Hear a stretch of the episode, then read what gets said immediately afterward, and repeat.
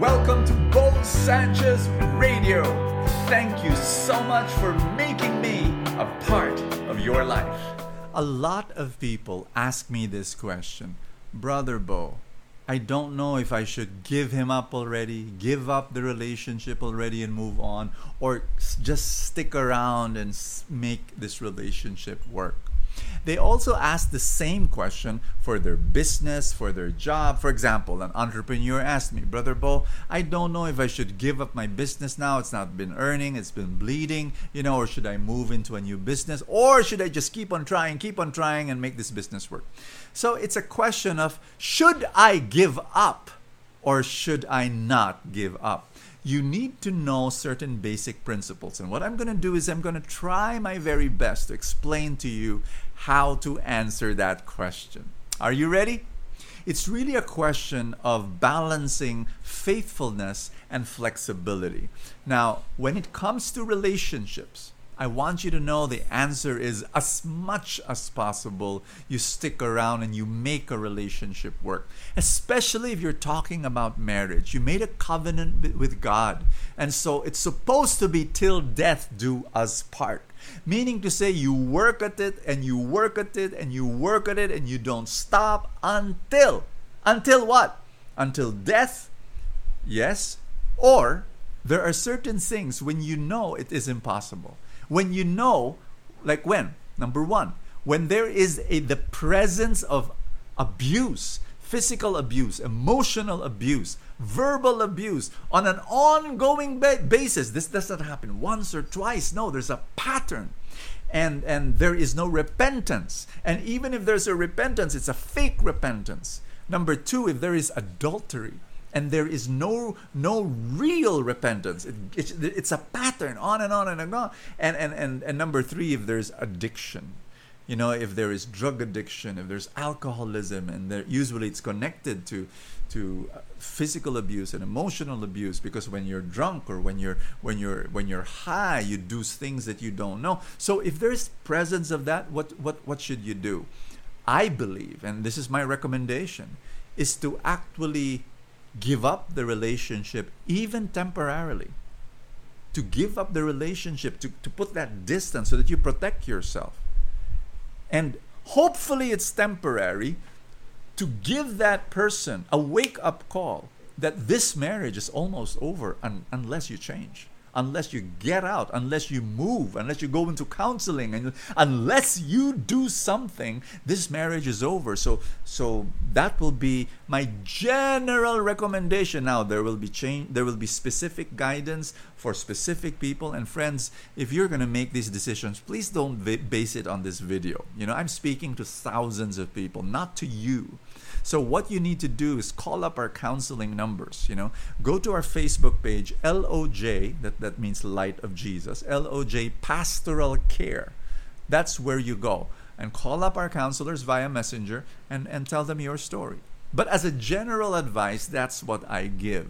Like like give that person, pressure that person, wake up, you know, because this marriage is about to end if you do not do something about it.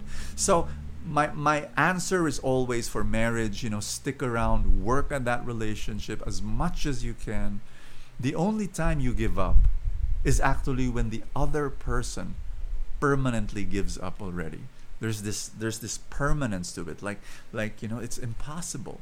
There's there's and and so what you do is you surrender that to god and you say lord i really want to make this marriage work. But you know for a marriage to work it's got to be two people and if that other person says i don't want anymore you know and go, goes away you don't you know you don't you don't okay i'm going to stick no you, if that person is gone then you go to god and you say lord what do you want me to do and again the answers are not easy but this would be my answer now how about boyfriend and girlfriend um, a boyfriend and girlfriend and it's been a difficult relationship or the guy wants to leave and, and or is already um, in love with someone else and says, you know, I'm gone.